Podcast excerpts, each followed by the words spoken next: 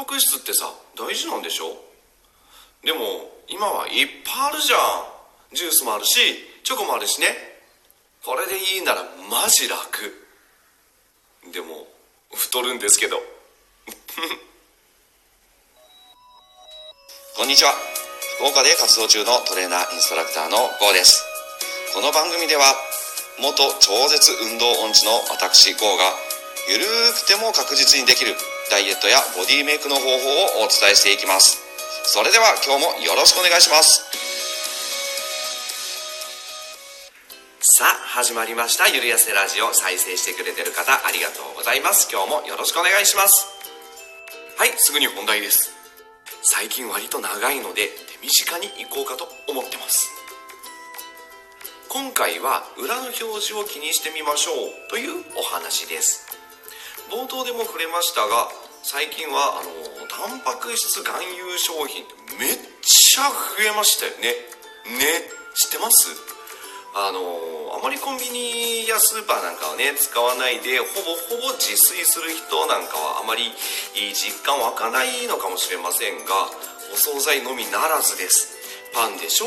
ドリンクでしょ？それからチョコレート果てはスナック菓子までタンパク質何グラム配合って書いてある商品めちゃくちゃ増えました。増えました。何回も言うけど増えました。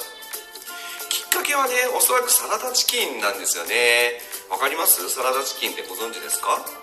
最初は関東のセブンイレブン限定で売り出した鶏胸肉の塊です。それがあっという間に全国に広がっていろんなメーカーから商品化されて、まあ、それがね飽和状態になって溢れてしまってからは鶏肉じゃなくてもよくない？みたいな感じで出始めたんですよね。でも鶏胸、うん、鶏胸肉？鶏胸肉を食べても分かるようにあのいわゆる高タンパク低脂質ってボソボソしてて食べにくいんですよね。味もそんなにはっきりしないし。ほらあの某 CM でも名言になった美味しいものは脂肪と糖でできているという一言。これマジで的を射たものだと思いませんか？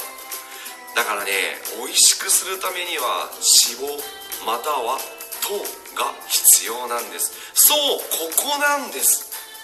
タンパク質が多いですよという触れ込みの商品でも裏を返して見てみると成分表ではタンパク質 5g に対し脂質が 10g とか原材料だと一番最初に来てるのがお砂糖や加糖ブドウ糖液糖とか、えー、植物油脂だったりそういうこともありますよね。これはまあ生産者あのメーカー側の狡猾な罠だと思ってます。低糖質のロカボ商品として売り出してるものもタンパク質 7g 炭水化物 4.8g ここまではおってなるんですが脂質が 7.7g とか一番多い。これね名前は出しませんが本当にある商品ですからね。同じぐらいならまだいいんじゃないと思ったそこのあなた。甘いです。タンパク質 10g では 40kcal 糖質 10g でも 40kcal キャロリー。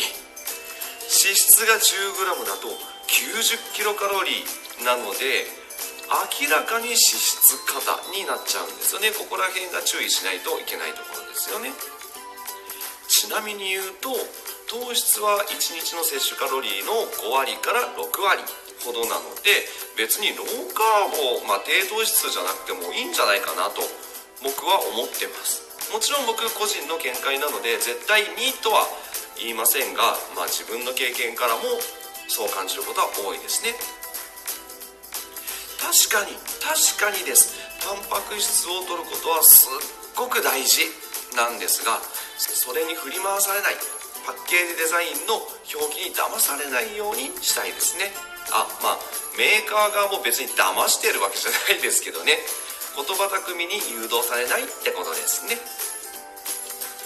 はい今日はここまで商品の表記についていかがだったでしょうか？損をするのはいつだって我々消費者側です。うまく載せられないように知識を身につけるのも大事ですよね。いいねやお便りをいただくとむちゃくちゃ嬉しいです。あと少しでもためになるなと思ったらフォローもお願いします。ゆるやせラジオ今日もお相手は GO でした。次回をお楽しみに。またね。バイバイ。